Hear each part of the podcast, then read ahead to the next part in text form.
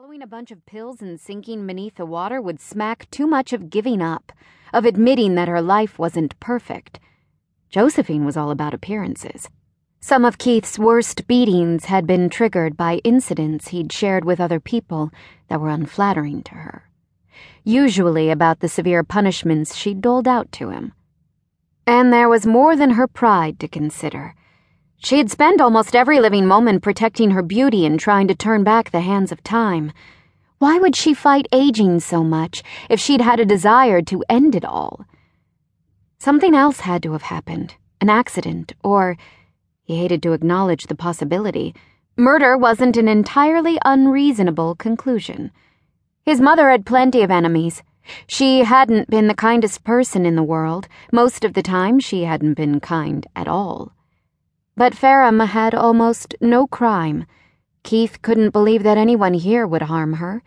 He'd asked Maisie if anything had been stolen, or if there was any sign of forced entry, and had been told there wasn't. Even the five carat, $90,000 diamond ring on Josephine's finger hadn't been removed. Since Pippa, his mother's housekeeper, typically went home at night and worked only five days a week, his mother had been alone in the house, taking a bath with her pills and her wine. Barring some injury to her body, which the coroner presumably hadn't found, Keith could see why the police had reached the conclusion they did. But they didn't truly know her. He passed the sugar shack, the barber shop, the burger stand, the Wild Rose Cafe, and the Fairham Marina. Then the road began to climb. Most of the islands off the coast of South Carolina were flat, but Fairham had a sizable hill on one side, which they called a cliff although it wasn't much of a cliff by most people's standards. It was high enough that someone could be killed by falling onto the rocks below, especially a child. They'd once believed Roxanne had fallen onto those rocks, and her body had been dragged out to sea. Cold Iron House gripped the top of that hill and peered down on the rest of Fairham Island like an eagle guarding its clutch. A sudden deluge of rain hit his windshield, hard as rocks as he rounded the final bend in the road and encountered the tall gates of the fence that circled the property. Through the rhythmic slash of his wipers, he stared at the ornate wrought iron with the elaborate C in the center, wondering if he was going to have to call Maisie for the code. He assumed he would, but it took only three tries to get the gates to open. The code turned out to be his birthday. Ironic, considering that he and his mother had been estranged for so long. She'd loved him, in her own twisted way. That was the part that always messed with his head and his heart. His phone rang as he parked near one of five garage stalls. Stacia Snyder, his assistant, was trying to get hold of him. On the West Coast, it was only 2:30, but he silenced his phone instead of answering. He couldn't deal with her now, couldn't deal with anything else. He felt as if his mother had her hands around his throat and was squeezing. A memory flashed before his mind's eye. She'd choked him once, when she'd gotten worked up and gone too far.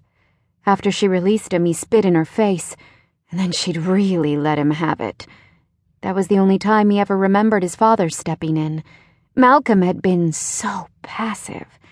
Whenever Josephine got upset, he'd simply hunker down and wait for her anger to blow itself out. The funny thing was, no one ever wanted him to do anything else. The situation just got more volatile if he tried to insert himself. Josephine had to win at everything, which was partly what had caused Keith's problems with her.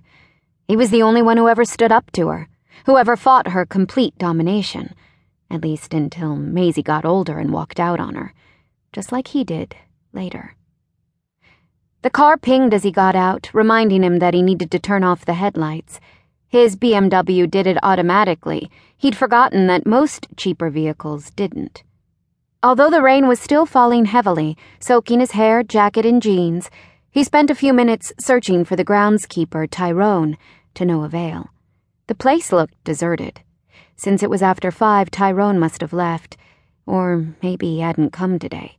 No doubt Josephine's death had thrown the hired help into chaos. If Keith had his guess, they were all at home fearing they were out of a job, grieving for their own loss if not for the loss of their tyrannical employer. Flinging his wet hair out of his face, he hurried up the front steps to the wide veranda. The door was locked, but